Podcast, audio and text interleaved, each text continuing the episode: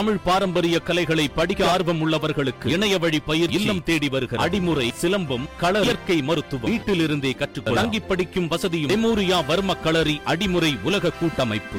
தான் சிறைக்கு செல்ல காரணமாக இருந்தவரை பழி தீர்க்க வந்த ரவுடி ஒருவர் பெட்ரோல் குண்டை மாற்றி பக்கத்து வீட்டில் வீசியதால் பரபரப்பு ஏற்பட்டிருக்கிறது. சென்னை தண்டையார்பேட்டையில் முன்விரோதம் காரணமாக பெட்ரோல் குண்டு வீசிய அந்த ரவுடியை போலீசார் தேடி வருகின்றனர். சென்னை திருவிக்க நகர் பகுதியைச் சேர்ந்தவர் மணி என்கிற குள்ளமணி. பிரபல ரவுடியான இவர் மீது பல்வேறு வழக்குகள் திருவிக்க நகர் காவல் நிலையத்தில் நிலுவையில் இருக்கின்றன. இந்த நிலையில் தண்டையார்பேட்டை பகுதிக்கு உட்பட்ட கைலாசம் தெருவில் உள்ள குடிசை மாற்று வாரிய குடியிருப்பில் கடந்த ஜூலை மாதம் குள்ளமணி வசித்து வந்திருக்கிறார். அப்போது ஏற்பட்ட தகராறு ஒன்றில் மூதாட்டி ஒருவரை வெட்டிய வழக்கில் அவர் சிறை சென்றிருக்கிறார். அப்போது அவரை பிடித்துக் கொடுத்தவர்களை பழிவாங்கும் நோக்கத்தில் சிறைக்கு சென்று திரும்பிய நிலையில் இன்று அந்த பகுதிக்கு வந்த அவர் பழிவாங்க நினைத்த நபரின் வீட்டிற்கு பெட்ரோல் குண்டு வீச நினைத்து வந்தபோது வீட்டை மறந்துவிட்டு அவருடைய பக்கத்து வீட்டில் வீசிவிட்டு சென்றிருக்கிறார். இதில் அதிர்ஷ்டவசமாக யாருக்கும் எந்தவித பாதிப்பும் ஏற்படாததால் இந்த சம்பவம் குறித்து வழக்கு பதிவு செய்திருக்கும் தண்டையார்பேட்டை போலீசார் போலீசார் ரவுடி குள்ளமணியை தேடி வருகின்றனர்.